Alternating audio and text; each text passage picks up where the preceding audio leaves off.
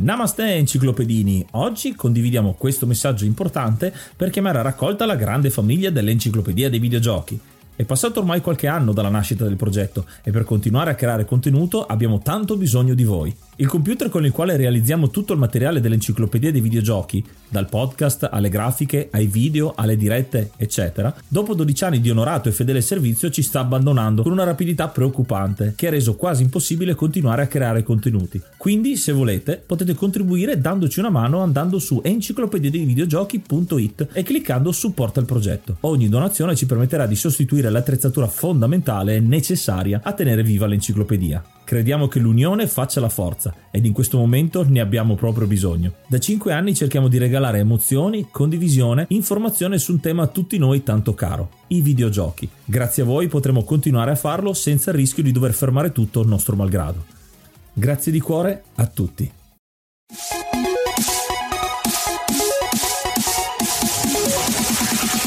Namaste, benvenuti ad un nuovo episodio dell'Enciclopedia dei Videogiochi. Io sono Ace. E io sono Yuga e nel podcast di oggi parleremo di Donkey Kong Country. Ma prima di cominciare parliamo come al solito di qualche news. La news del giorno è che dobbiamo ringraziare qualcuno, dobbiamo ringraziare un paio di persone. Uno è Stanza Videoludica che è un canale YouTube che ci ha dato la possibilità di esplorare un po' meglio Donkey Kong Country e facilitarci un po' il lavoro facendoci vedere alcuni dei segreti e quindi lo ringraziamo ringraziamo e se volete andate a cercarlo su YouTube. E l'altro è il nostro primo Patreon, quindi grazie a Massimo Mignogna, il nostro primo ascoltatore che entra a far parte del gruppo delle voci di Enciclopedia di Videogiochi. Andate su voci.enciclopediadivideogiochi.it per saperne di più. Questo è anche un episodio speciale, stiamo portando sempre più ospiti e man mano che ci avviciniamo a quello che è il finale di stagione, oggi parliamo di Donkey Kong Country con Dr. Game. Ciao! Ciao, ciao a tutti. Io passavo in realtà solo per caso caso di qua e mi sono stato tirato dentro, ma in realtà non volevo partecipare.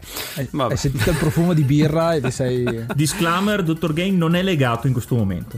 esatto, però poi ho sentito parlare di Donkey Kong Country e ho detto vabbè dai, sì dai. E quindi grazie a tutti per uh, l'invito, spero che sia una bella puntata, sono sicuro... Bene, ci vediamo alla prossima... Ah no, scusa. sono sicuro che, visti i due presentatori apprezzati, sono sicuro che sarà così. Beh, eh, iniziamo pure ragazzi. Allora, perché vogliamo parlarne con te? È un gioco a cui sei molto legato, ma ci vuoi raccontare tu come mai bisognerebbe parlare di Donkey Kong Country? Allora, Donkey Kong Country, a parte l'affetto che io possa nutrire per questo gioco, perché è stato, come per molti, immagino, un um, entry point nel mondo del Super Nintendo, perché ovviamente è uno di quei bundle in cui il gioco era incluso, è stato veramente troppo mm, succosetto, troppo interessante interessante da poterselo lasciare scappare, tra l'altro regalato a mio fratello per la prima comunione e sequestrato dal sottoscritto. Mio fratello credo che ci abbia giocato due volte e poi basta. È comunque un gioco che rappresenta una delle prime pietre miliari della storia di Nintendo in cui ad essere uno dei giochi più venduti non era un gioco fatto da Nintendo essenzialmente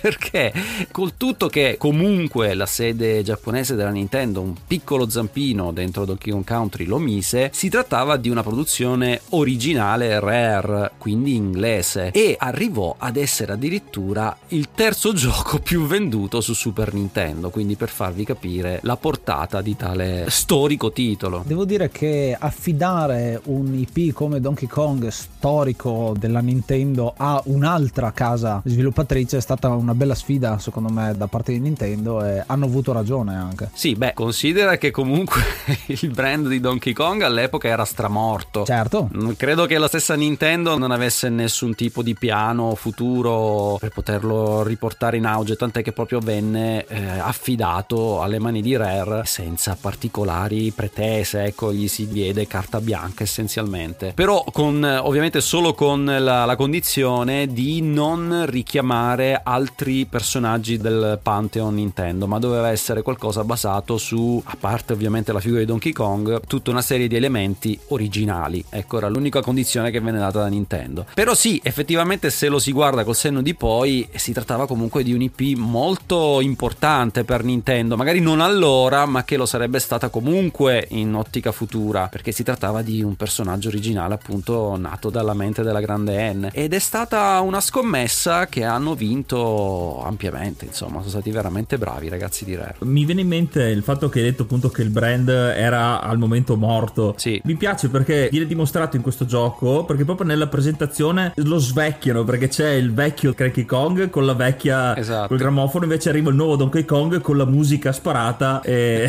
molto moderna, anche se poi esplode tutto. Quindi direi che possiamo ascoltarci un po' di musica.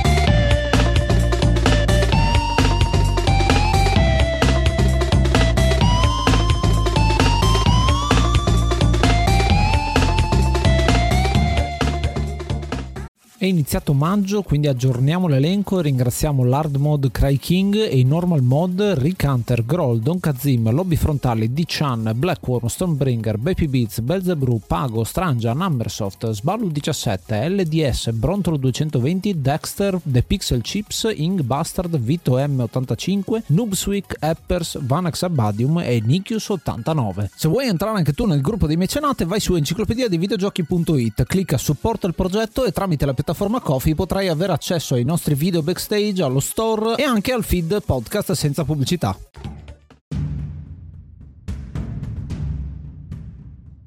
Il gioco di oggi, come dicevamo, è Donkey Kong Country, uscito nel 1994, sviluppato da Rare e pubblicato da Nintendo. È uscito inizialmente per il Super Nintendo e il Game Boy Color per poi essere anche riportato su Game Boy Advance negli anni 2000 e ovviamente poi nelle virtual console delle varie console Nintendo. È un eh, platform a tema Donkey Kong, come il brand lo descrive. Rare, che è un'azienda che ha iniziato a mettere le mani in pasta con eh, il NES inizialmente, con parecchi giochi che uno non si aspetta perché è più conosciuta per tutta una serie di titoli in realtà che ha fatto negli anni 90 e dopo gli anni 90. Però, ad esempio, vedendo un po' la lista, ha fatto Marble Madness, California Games, Cabal, una serie di giochi che sono molto diversi uno dall'altro, molti IP perché ha fatto anche giochi della WWF, di Spider-Man e cose di questo tipo, per poi approdare nel 94 con un paio di giochi per Super Nintendo, ha fatto Battletoads per Super Nintendo nella versione in Battlemaniacs e poi appunto tirar fuori questo Donkey Kong che l'ha definito e successivamente farà uscire Killer Instinct, quindi ha questo sviluppo del 3D embrionico su piattaforma SNES, non è ancora un 3D effettivo, che caratterizza molto Donkey Kong e fa vedere quel passo successivo nella pixel art che c'è al tempo, mostra quello che possono fare i 16 bit alla piena potenza, no Doc? Sì, considera sì appunto che non si trattava di un vero 3D, erano dei modelli tridimensionali ovviamente, tra l'altro pure lavorati con delle workstation che per l'epoca erano fantascienza, le workstation di Silicon Graphics, tra l'altro costavano circa 80.000 sterline l'una, una roba veramente incredibile, ed erano modelli che venivano ovviamente renderizzati sulle workstations e poi resi bitmap degli sprite. Quindi rasterizzati. Esatto.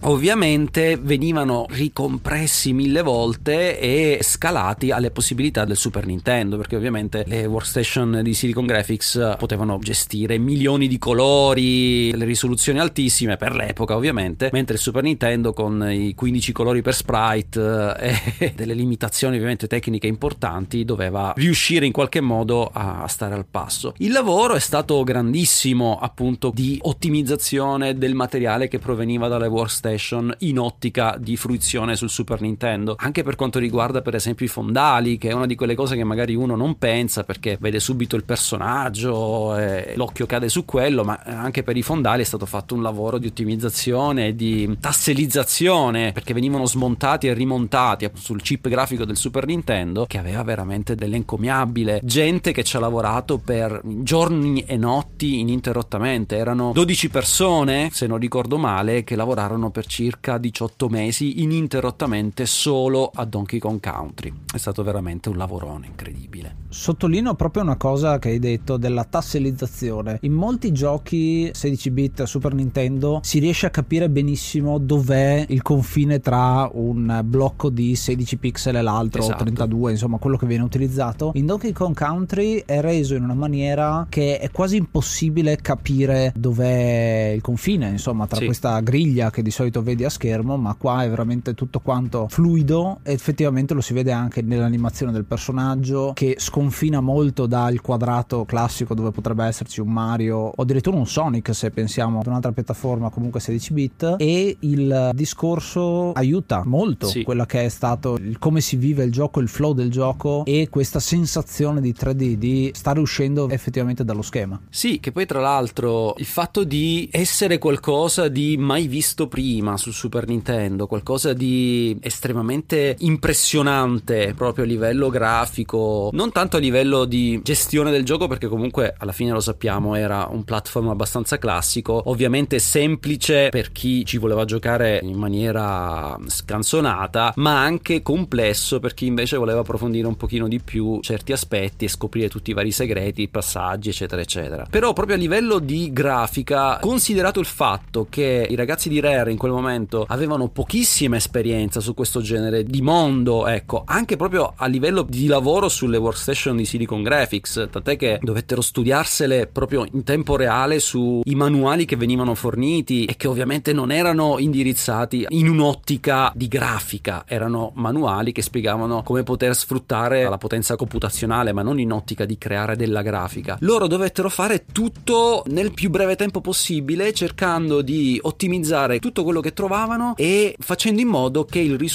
fosse qualcosa di realmente mai visto prima su una macchina Nintendo. E addirittura fu effettivamente così e la stessa Nintendo rimase impressionata da quello che vide poi effettivamente a, a giochi fatti. Tanto che si dice di alcuni malumori di gente all'interno a Nintendo che vedeva questa grafica diciamo forzatamente 3D ai loro occhi come poco adatta ad un gioco platform perché ancora la loro forma mentis era tutta arrangiata sulla pixel art sulla perfezione del pixel quadrato che deve essere montato per creare un quadro. Mentre tutto quello che invece poteva essere qualcosa che sfuggiva alla loro logica era visto come alieno come impossibile da decifrare. Però alla fine giustamente la, la storia ha dato ragione ai ragazzi di Rare Ricordo infatti quando ho visto per la prima volta le prime immagini di Donkey Kong Country e anche poi le demo, i gameplay che uscivano, che si riuscivano a vedere in anteprima, sembrava proprio qualcosa di mai visto, come se fosse un cartone animato interattivo, perché il 3D fino a quel momento che ho visto con l'esperienza su Amiga e anche un po' sul NES era abbastanza a blocchi, quindi proprio sì. con i blocchi geometrici. In questo caso qui davano proprio l'impressione di un 3D, come se avessero preso il cartone animato e trasposto sul videogioco gioco. L'ho trovato incredibile nonostante poi, come abbiamo detto, non era un vero e proprio 3D. Esatto. Quindi il grande lavoro di Rare. Il fatto che fosse anche un gioco che era tutto votato alla progressione continua molto veloce, per quanto ovviamente potesse andare veloce il Super Nintendo, questa sorta di incedere molto fluido all'interno del gioco era anche uno dei fattori che ti facevano rimanere impressionato perché altre esperienze precedenti come ad esempio Mario sono comunque esperienze più o meno metodiche, riflessive progressive, ok? Tu sei Mario, devi saltare sulla piattaforma, va bene che ci sono i livelli in cui lo scrolling è obbligato e allora lì devi essere più veloce possibile per evitare insomma di cadere o di perdere malamente. Però comunque Mario è sempre stato un gioco abbastanza riflessivo, molto posato come platform. Invece Donkey Kong era proprio pensato per continuare a correre, non fermarsi mai, mantenere un ritmo sempre sostenuto nell'incedere all'interno del livello. Tant'è che alcune idee di design che che erano state inizialmente pensate da applicare alle mosse che poteva avere il personaggio principale, quindi non so, uh, degli attacchi, dei metodi di navigazione all'interno del livello che potevano in un qualche modo interrompere questa fluidità, vennero tutti quanti eliminati perché era sempre importante mantenere un incedere costante. E infatti vennero inseriti come attacchi delle rotolate, a parte il solito salto che schiaccia il nemico, l'unica mossa che effettivamente interrompeva il flusso, che era lo slam con le mani per terra, quello venne, almeno si dice così, suggerito da Miyamoto, una delle piccole cose che Miyamoto suggerì al team di Rare, che tra l'altro Miyamoto in quel periodo, se non ricordo male, era straimpegnato con eh, Super Mario eh, World 2 eh,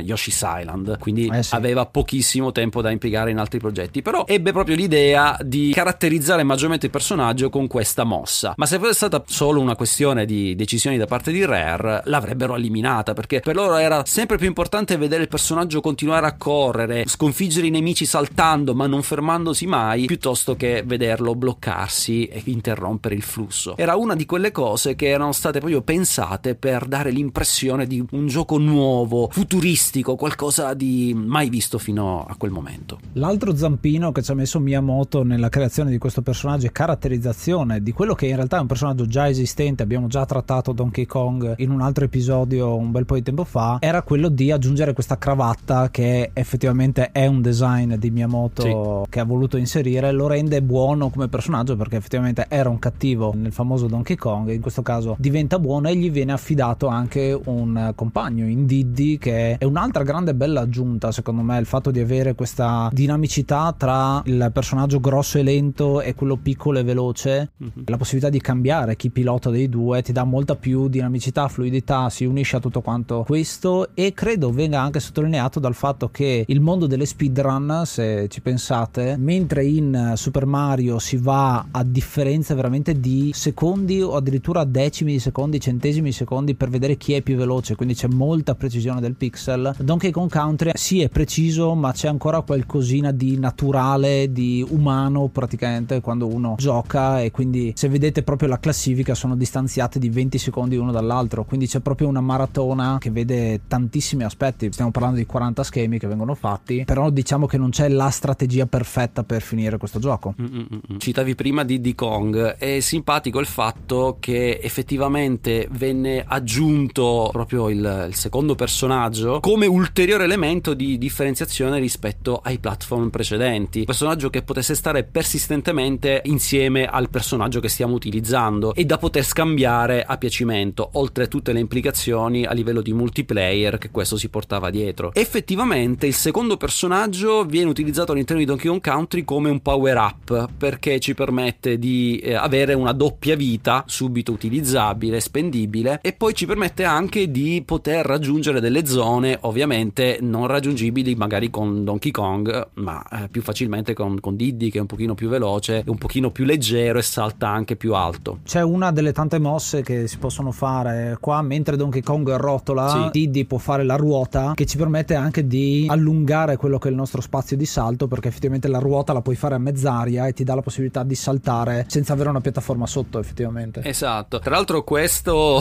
questo dettaglio fu più qualcosa che è scappato eh, alle sì. maglie del debug perché, perché in realtà loro avevano pensato il fatto di poter allungare il salto tramite la ruota solo che si trovavano poi spesso nella situazione di cadere nei fossi e allora hanno messo il, la possibilità di saltare a ruota finita quindi salvarsi poter allungare il salto. Poi questa cosa è stata anche integrata all'interno del design dei livelli tant'è che ci sono molti power up o magari delle letterine da raccogliere solo tramite questo genere di mossa e poi è diventato uno dei tratti distintivi del personaggio. Vedi che però è una nascita come sono state le combo negli Street Fighter che sono nate per caso per un errore di sincronizzazione e poi sono diventate una feature costante poi in tutti i picchiaduro in realtà sia di Street Fighter eh sì, che ma altro. queste cose vengono fuori sempre così non è un bug è una feature si dice come Ermac su Mortal Kombat esatto. che era saltato fuori in mezzo alle linee di programmazione esatto. qui il salto dopo la ruota giocandoci è, in un certo senso è anche un'abilità in più che si può imparare perché per diventare maestri di questo gioco è fondamentale saperlo perché come dicevi i power up sono stati messi apposta però è anche hai la ricompensa se ce la fai però altrettante maledizioni e anatemi perché era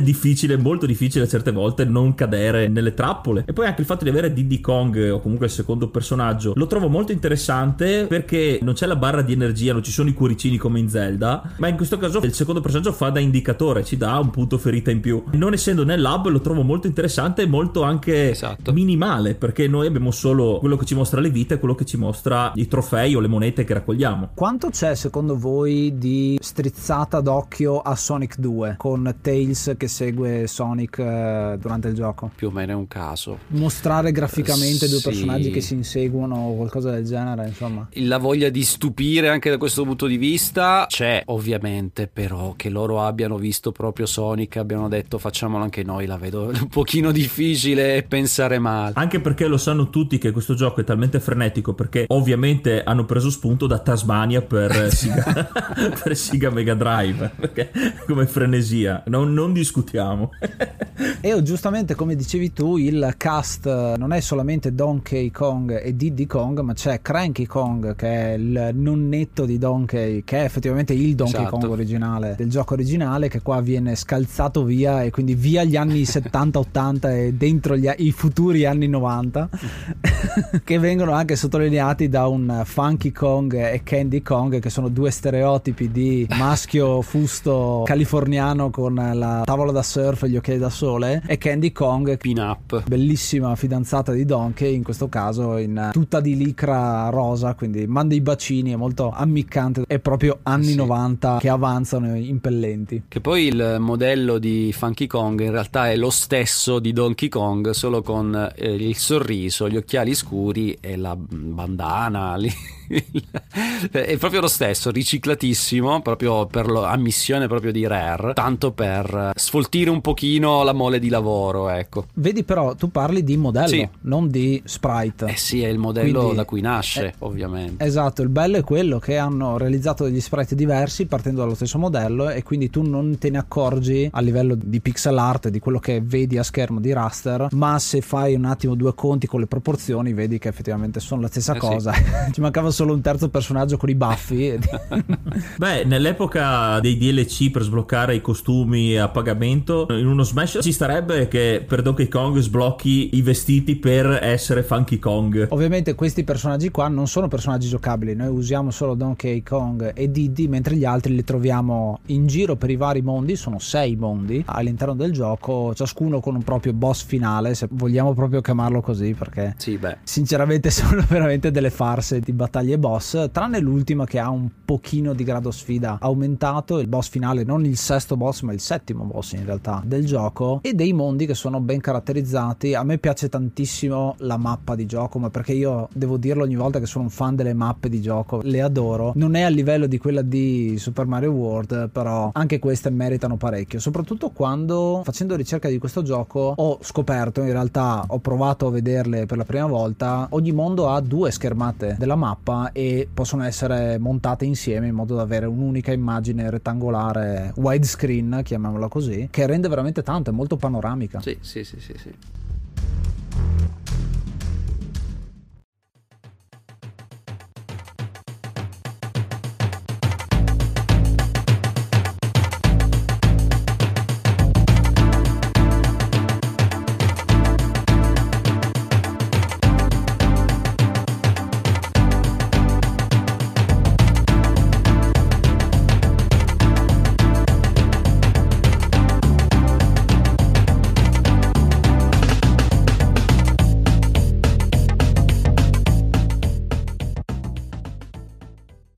Iscriviti al canale YouTube at edvideogiochi dove puoi trovare la versione video del podcast, estratti, short e tanto tanto altro. Abbiamo parlato dell'isola di Donkey Kong dove si svolge il gioco, ma non abbiamo ancora parlato di cosa dobbiamo fare. Abbiamo elencato le varie caratteristiche, ma appunto la nostra missione qual è? La nostra missione è, ovviamente essendo dei gorilla, recuperare le banane. abbiamo, abbiamo questi sei mondi più il boss finale da superare, da esplorare per eh, ritrovare tutte le banane che sono state rubate dai Kremlings e dal loro re, K. Rule. Questo ovviamente funziona anche come moneta di gioco, come le monetine di Mario, quindi ogni 100 banane ci verrà data una vita Sì. e a ogni boss finale, ogni volta che l'avremo sconfitto, ci verrà data la banana brandizzata Nintendo, la mega banana con l'etichetta e quindi dovremo farci spazio tra schemi molto differenti tra loro, tematici, ma anche molto ben mescolati, se devo dire. Con influenze da, da tutti i, i vari giochi platform usciti fino a quel momento e non solo, anche da film tipo Indiana Jones o Tarzan, tutte quelle robe lì, perché c'è veramente un po' di tutto, ci sono giungle, ci sono montagne innevate, ci sono fabbriche piene di smog, templi, c'è un po' di tutto davvero, molto molto particolare, le miniere con i loro Eh. carrelli, c'è veramente di che impazzire proprio come varietà de- dei livelli. E c'è anche un'autocitazione delle vecchie serie di Donkey Kong. Infatti, c'è uno schema in particolare, mi pare sia addirittura tra le zone segrete che si possono sbloccare di Donkey Kong Jr., il gioco arcade vecchio per Atari. Eh sì. Cui hai le liane da saltare Esatto. da una parte all'altra. Mi piace il fatto che continui a prendere comunque spunto dai vecchi giochi, anche se li spernacchia come, come all'inizio. Però sono molto contento. E ovviamente, come diciamo, sono un sacco di segreti, ma veramente tanti, che sono fondamentali per raggiungere il 100%, il 101% del gioco per eh, i fan de- del completismo. Aggiungo una cosa sulla storia, è una piccola chicca ma secondo me rende molto bene. Allora, per problemi di spazio non sono riusciti a fare una cutscene iniziale che spiegasse la storia, perché doveva esserci e poi l'hanno inserita ma nella versione per Game Boy Advance quando è stato trasposto su, su quella console perché avevano più spazio per poterla mettere. Ma in realtà noi partiamo col primo schema e se anziché andare a destra andiamo a Esatto. sinistra, entriamo nel nostro stash, questa caverna che doveva essere ricolma di banane e non troviamo più banane, quindi dobbiamo riempirla da lì e lo sappiamo semplicemente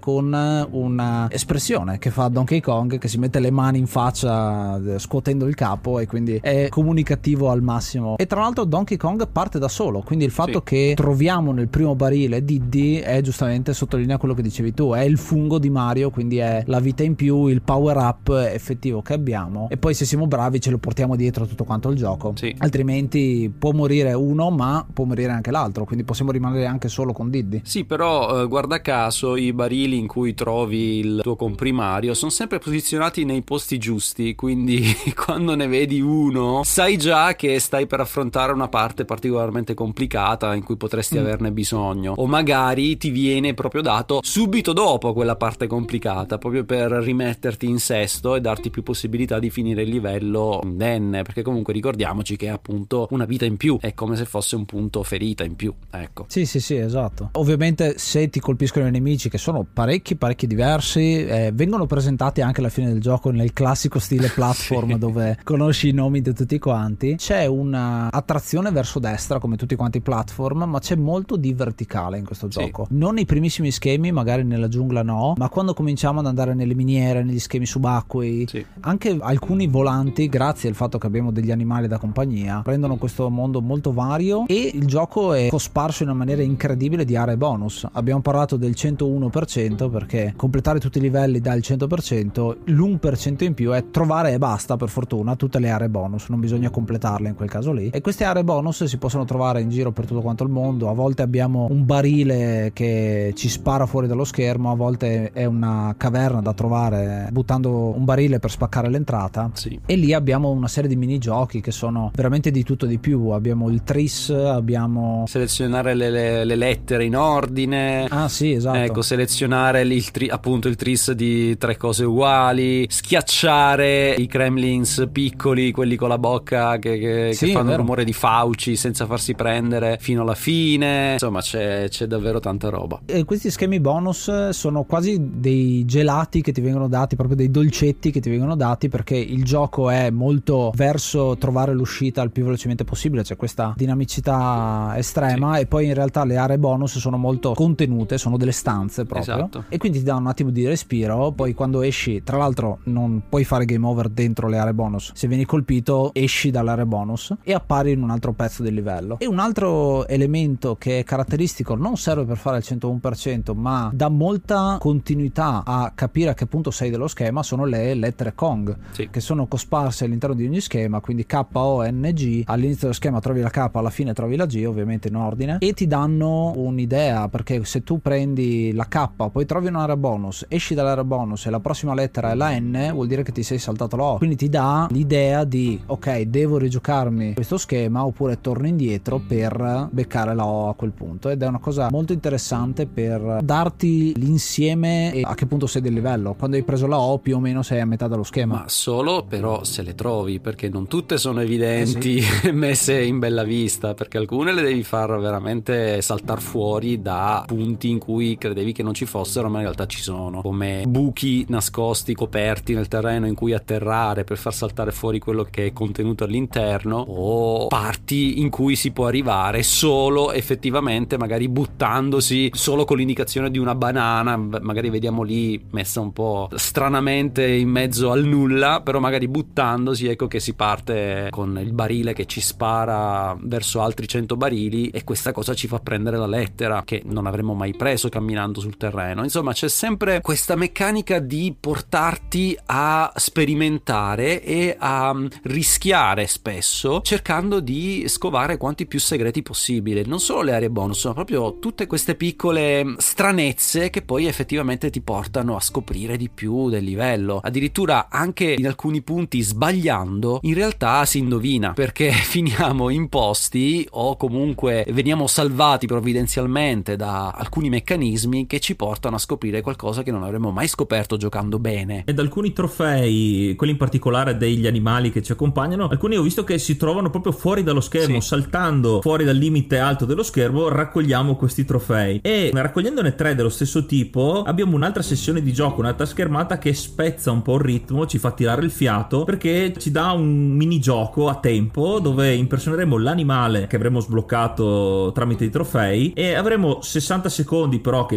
viaggiano molto più velocemente per prendere più punti possibili, più monete a forma di animale possibile e ogni tot, alla fine verrà fatta la conta, ci darà tot vite, quindi è una specie di appunto bonus game per avere più vite possibili. Anche perché questo gioco qui te ne dà parecchie, essendo anche particolarmente difficile in certe aree. Mi ricordo come hai citato prima il eh, livello quello della miniera con uh, il carretto della miniera, quello lì è un trial and error però a livelli epici. Beh, ma lì perché lì veramente fai fuori tutte le vite sì, in un no, attimo. Ma, ma, lì una volta che prendi la mano è, è tutta me- memoria motoria lì tranquillamente eh, sì. vai proprio ad occhi chiusi a un certo punto. Però sì, effettivamente è vero, le aree con le mount, fra virgolette, cioè appunto questi animali che solitamente noi nel corso dei livelli possiamo cavalcare principalmente, sono molto simpatiche anche perché al loro interno presentano ulteriori segreti, perché non solo possiamo andare a raccogliere tutte le varie monetine a forma di, dell'animaletto che stiamo impersonando, ma possiamo anche scoprire ulteriori stanze segrete all'interno dello stesso bonus in cui trovare o l'animale enorme grosso d'oro che ci dà il per 2 e ci moltiplica tutto quello che abbiamo preso, o ulteriori altre stanze stracolme di ulteriori monetine. Quindi premesso che è impossibile completare al 100% entro il tempo limite una di queste zone bonus, almeno io non non ci sono mai riuscito, non so voi. Però è sempre bello anche nel bonus scoprire il bonus. Perché appunto essendo a tempo hai quell'ansia diciamo da esplorarlo, ma sai che ci torni perché tanto lo schema è sempre fatto nella stessa eh maniera, sì. no? E in quel caso lì ricevi una vita ogni 100 statuette. Sì. Arrivi a prenderne, io mi ricordo che si andava intorno ai 600, 700 prendendo il per due. Sì. Quindi ti fai 6-7 vite alla volta che non sono niente male, anzi eh, ti servono. Altro che. E visto che abbiamo parlato delle mount, come l'hai detto, mi piace il termine,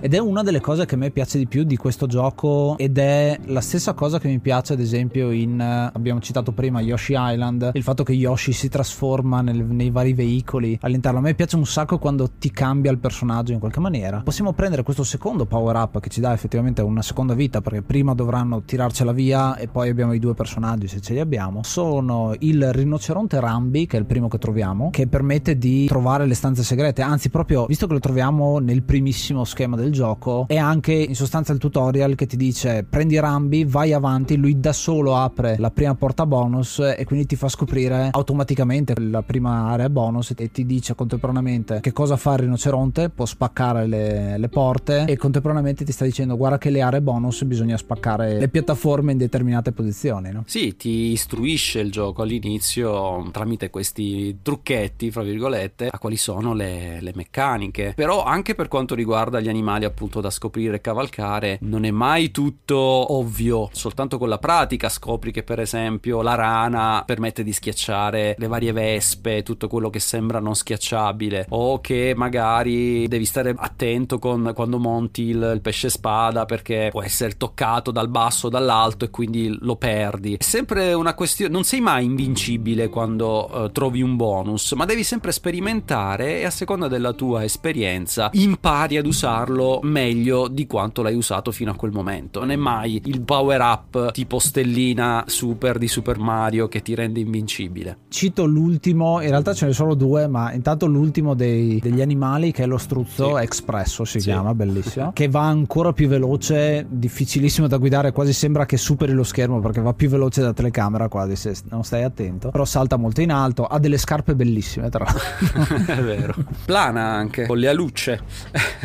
è plana, giusto, bravo. E poi a proposito di uccelli c'è anche il pappagallo Squax che in questo caso è diverso da tutti quanti gli altri perché non è montabile, non possiamo non è un power up come gli altri con la sua area bonus, ma in questo caso ci dà una mano in alcuni livelli, credo, credo solo in uno in realtà, non, o forse due. Dovrebbero essere un paio se non ricordo male. In cui ha una luce in mano e quindi c'è questo gioco di zone d'ombra, zone di luce con anche conseguente danno agli occhi perché mi ricordo che quando giravi eh sì. a destra e a sinistra lui fa la, la, luce la passa sulla telecamera, quindi c'è questo flash improvviso, bisogna stare molto attenti. E, e si capisce perché l'hanno usato solo in uno o due schemi. Quindi...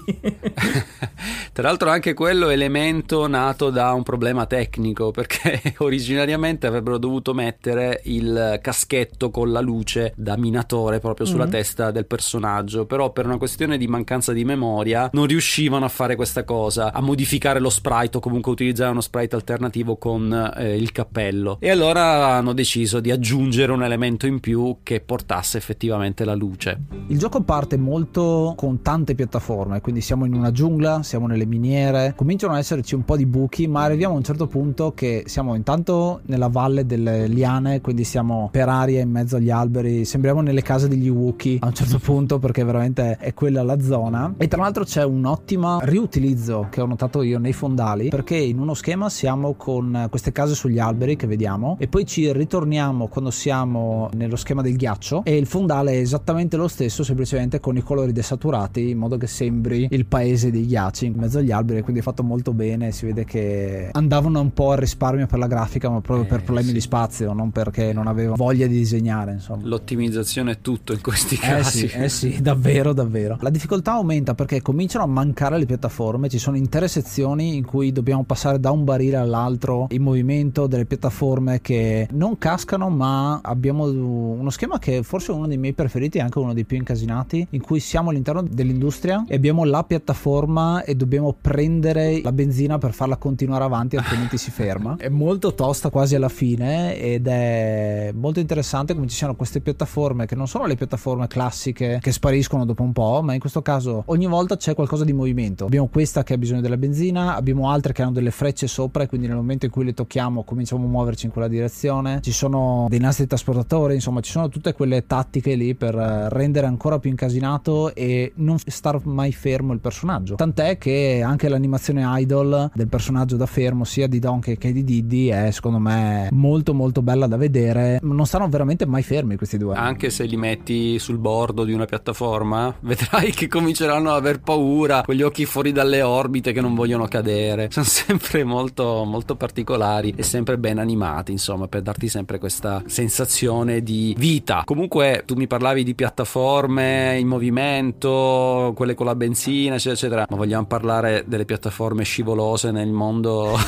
innevato, lì veramente ho odiato tantissimo quei livelli lì, li detestavo. Ma in tutti i videogiochi in cui c'è qualcosa che mi fa scivolare, ecco, mi, mi partono le peggio imprecazioni perché non aver niente di saldo sotto i piedi ti porta sempre a sbagliare in un modo o nell'altro. Allora lì non è tanto per tua imperizia, o almeno non lo è completamente per tua imperizia, ma quanto proprio per volontà dei, dei sviluppatori di metterti i bastoni fra le ruote ed è veramente terribile. Soprattutto quando non è un gioco pixel perfect, quindi eh, sì. hai anche quello che non sai effettivamente quando finirà la piattaforma, quando devo saltare. Beh, però effettivamente sì, è giusta questa cosa perché tu non hai idea della fine esatta della piattaforma come potresti averlo in un Super Mario, ad esempio. Però non c'è mai la sensazione di dire perché sono caduto quando in realtà dovrei è vero. sarei dovuto rimanere su. Quindi anche con questo design morbido tu comunque non noti l'ingiustizia della carenza di un buon game design, di un buon level design, perché comunque è tutto ben organizzato. Nella storia dei videogiochi, quando si criticano i videogiochi, l'ha fatto AVGN, l'hanno fatto tantissimi altri, probabilmente prendono Donkey Kong Country come base, cioè bisognerebbe sì. fare come Donkey Kong Country, fluidità dei personaggi e non ho mai quella sensazione di sono caduto non per errore mio, Ma, cioè se sono caduto è un errore mio in quel caso lì. Per assurdo tu puoi salire su cose che credi che magari che non possano sorreggerti, ma in realtà sono a loro volta piattaforme, come ad esempio gli alberi nella giungla. Non sono solo elementi dello sfondo, ma sono proprio piattaforme che tra l'altro poi ti portano anche in aree segrete e ti fanno raggiungere cose che magari non vedi, però in realtà ci sono. Però se c'è e puoi raggiungerlo, al 99% dei casi ci puoi anche salire su e questa è un'ottima cosa. Non ti tradisce mai il gioco in questo modo. Però c'è un livello in particolare invece che secondo me è stato un po' un lato sadico dei programmatori perché come avevo detto la frenesia, i salti, la velocità e il gioco ti permette di farti in voglia a farlo e verso la fine nelle caverne ti mettono la miniera senza luce o anche nella, nella,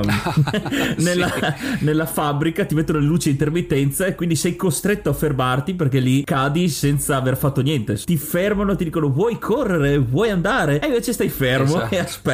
Esatto, come c'è lo schema proprio nell'industria dei nemici che vengono disattivati. Esatto, ma lì ti invoglia a correre invece perché è pochissimo tempo prima che si riattivino e quindi devi correre come un disperato. Un altro aspetto negativo ed è un glitch effettivamente che c'è all'interno del gioco è una delle aree bonus che sta nello schema numero 27, questa me la sono segnata anche, che è il primo dell'industria, appunto il penultimo mondo. In quel caso lì l'area bonus è abbastanza bastarda perché di solito l'area bonus è unica, in questo caso hai due aree bonus consecutive o qualcosa del genere e per accedere una all'altra c'è un glitch nel senso che la porta non si apre se non fai un salto davanti alla porta. Quindi è una piccola cosa che è rimasta dentro il gioco e che lo rende un attimino negativo guardando le varie soluzioni online eccetera. Cioè, si parla tanto di questa cosa quindi uno se vuole farsi la run se la può fare insomma. Ovviamente Donkey Kong Country è uscito il primo poi è uscito il secondo Diddy Conquest esatto. eh, l'anno successivo e poi il terzo della serie che è Dixie Kong's Double Trouble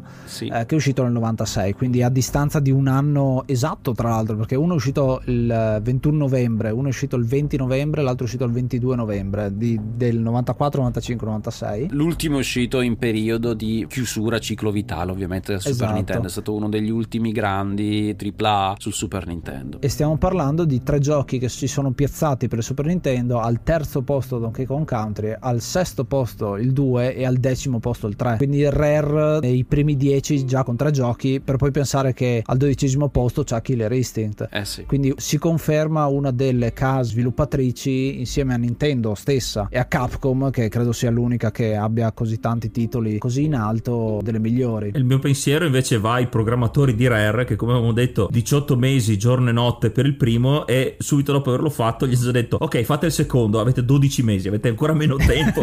esatto. esatto. Credo ci sia, ma non è una critica, ma credo partano comunque da una bella base, quindi molto ci sarà di riciclato nel 2 e nel 3 quando faremo le puntate dedicate ovviamente e sarà molto bello. Chiudiamo diciamo questa parte di storia con quella che è effettivamente l'ultimo boss, il galeone di King K. Rool e che viene presentato in una maniera molto figa secondo me perché c'è una sì. mappa di gioco generale che ci mostra l'isola di Donkey Kong con i sei mondi che sono tutti in fila e poi abbiamo questa cosa che ho detto prima delle due mappe, metà mappe che formano quello che è il mondo singolo ma man mano che completiamo i mondi in lontananza vediamo prima un puntino che poi diventa una barchetta un po' più grande, poi un po' più grande ancora, poi un po' più grande ancora e poi arriva questo galeone che devo dire che è interessante come presentazione di quello che è l'ultimo mondo. Ti si sta avvicinando l'ultimo mondo e alla fine arriva esatto. il combattimento contro King K. Rool, cattivo fighissimo secondo me, di un carisma eccezionale, nonostante non sia sto granché di battaglia boss come abbiamo detto. Le battaglie boss sono sostanzialmente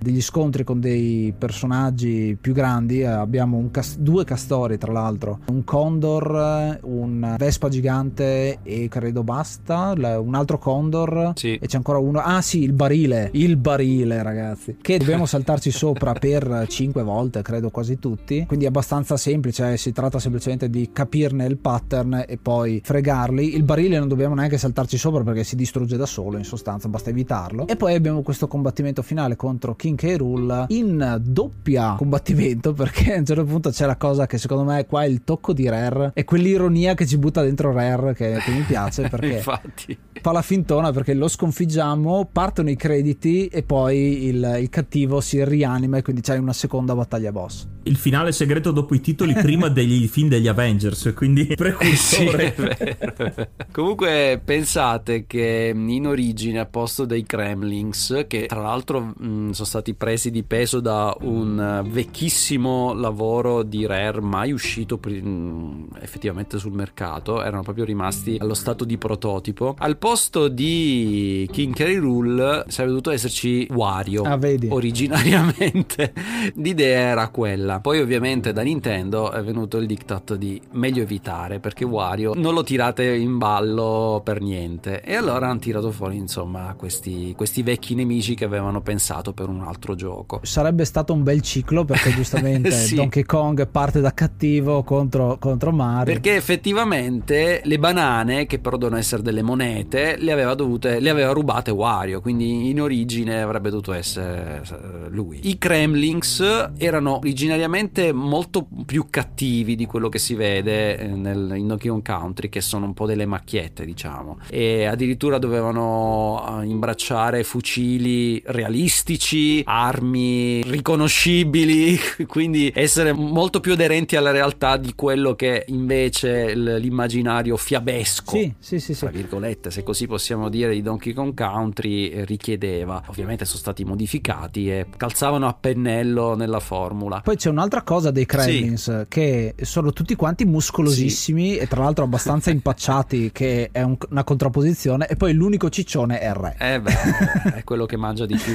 evidentemente. sai cosa? Sai cosa? Come design io l'ho sempre visto, ovviamente è un gioco che uscirà dopo, ma come se fossero del mondo di Abe, di Abe Odyssey. Ah, ma, ma quello lì è già c'è già più un design industriale un pochino più realistico se, dici- se vogliamo così non, non sono nemici stupidi quelli sono nemici però ecco l'idea originale immagino che potesse Esatto. essere simile sì E alla fine riusciremo a sconfiggerlo, quindi questo King K. Rool, recuperando l'ultima banana Nintendo con, la- con Esatto. l'etichettona e ce le riporteremo a casa. E vedremo la scena, una delle scene finali, quindi ritorniamo alla caverna che abbiamo visto all'inizio vuota, questa volta la troviamo piena di banane come all'inizio. Riflessione, vabbè, che essendo un videogioco siamo in un mondo fantastico, ma conoscendo la vita media di una banana prima di essere mangiata, in che media... Cioè, è quello che mi sono eh, chiesto qua- anch'io quanto- cioè, le banane qua- qua- deve fare in tempo a mangiarle tutte prima che si rovinino, quindi... ma deve essere stata una caverna refrigerata come minimo Esatto. non so lo sono sempre chiesto anch'io, sì, è vero, è vero. Chissà da quanto tempo le aveva là dentro, ma comunque non andavano a male. Ma vabbè, banane magiche. OGM.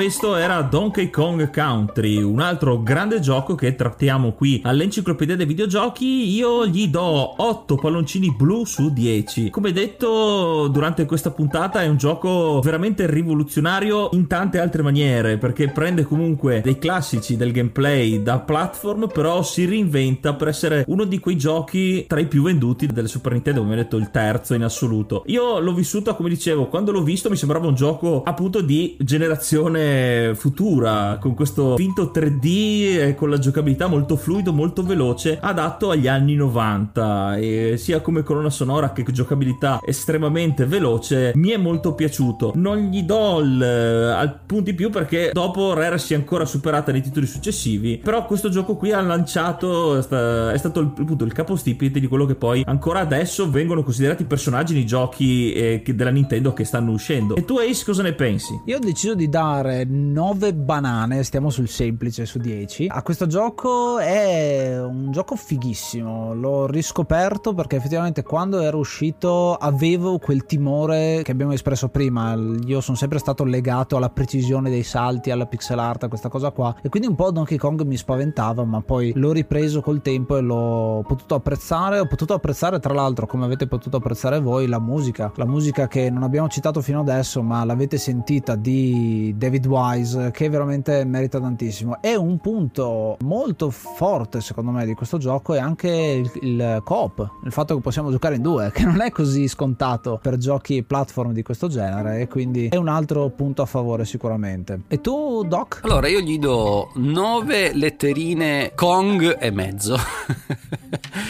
perché per me è, è stato uno dei, dei, giochi Super Nintendo a cui sono storicamente più affezionato. È stato poi ovviamente un'eccellenza a tutto tondo per il, il parco titoli del Super Nintendo. Non gli do il, il 10 pieno prima cosa perché il 10 pieno si dà rarissimamente e, e, con molta parsimonia ma perché poi il 10 pieno per me lo prende il seguito. Ma vabbè quello poi verrà discusso in un'altra puntata, immagino. Sì, sicuramente. Io sto appunto sul 9,5. Si tratta di un gioco imprescindibile che mi fa anche molto arrabbiare perché attualmente è uno dei giochi la cui quotazione sul mercato dell'usato schizza alle stelle di continuo senza alcun motivo perché tra l'altro ne esistono almeno 10 milioni di giochi, cioè di copie di Donkey Kong Country in giro nel mondo. Non, non so perché debbano venderlo a 60-70 euro usato, ma... Eh, perché, scusa, perché è rare. Eh ah, sì, giusto, perché è rare, quindi è raro, giustamente. Mamma mia. Però, eh, a parte appunto la questione collezionismo, eh, si tratta di un gioco imprescindibile per qualunque videogiocatore che si rispetti. Chiunque che voglia dire di sé, io sono un videogiocatore, deve giocare almeno una volta, ma meglio 300, Donkey Kong Country per Super Nintendo. Se per Super Nintendo, mi raccomando, perché quelle, le versioni per Game Boy Color e l'Advance, secondo me perdono quel qualcosina che invece la versione originale ha e bisognerebbe apprezzarla.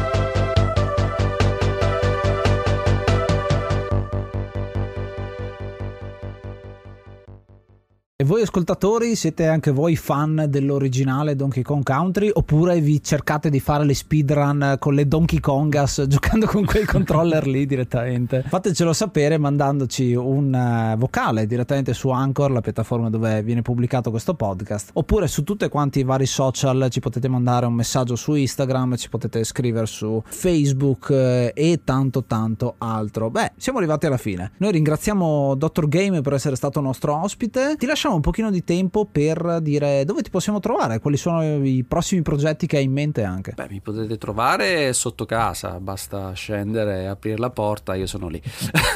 Via da... No, beh, eh, sì, eh, potete trovarmi ovunque, basta che cerchiate Dr. Game, pagina ufficiale, mi trovate sia su YouTube Dr. Game che su Instagram, Facebook, insomma, do- dove c'è da, da parlare con la gente ecco io sono lì. O se no in qualche fiera retro game mm, ti troviamo fiere sempre. per adesso non ho nulla in programma anche perché eh, ovviamente con il fatto del problemone sanitario è tutto un po' rallentato però magari in futuro qualcosina insomma comunque seguitemi sempre su, sui miei profili social io vi tengo aggiornati per ogni novità. Noi siamo arrivati alla fine di questo episodio noi come al solito vi ringraziamo per l'ascolto e oltre alle piattaforme che citava prima Ace, vi ricordiamo anche del nostro gruppo Telegram che si sta infoltendo sempre di più con eh, tanti personaggi interessanti e anche le discussioni che ne vengono fuori sono sempre molto curiose e piene di, di aneddoti molto interessanti. Quindi vi consigliamo di unirvi anche voi a questa comunità che sta crescendo sempre di più, siamo molto contenti. Non mi rimane altro che darvi appuntamento alla prossima settimana con un altro episodio dell'Enciclopedia dei Videogiochi. Quindi, come ogni settimana, ascoltate l'Enciclopedia dei Videogiochi. Io sono Ace. Io sono Yuga. E io sono Dr. Game. Namaste and be brave.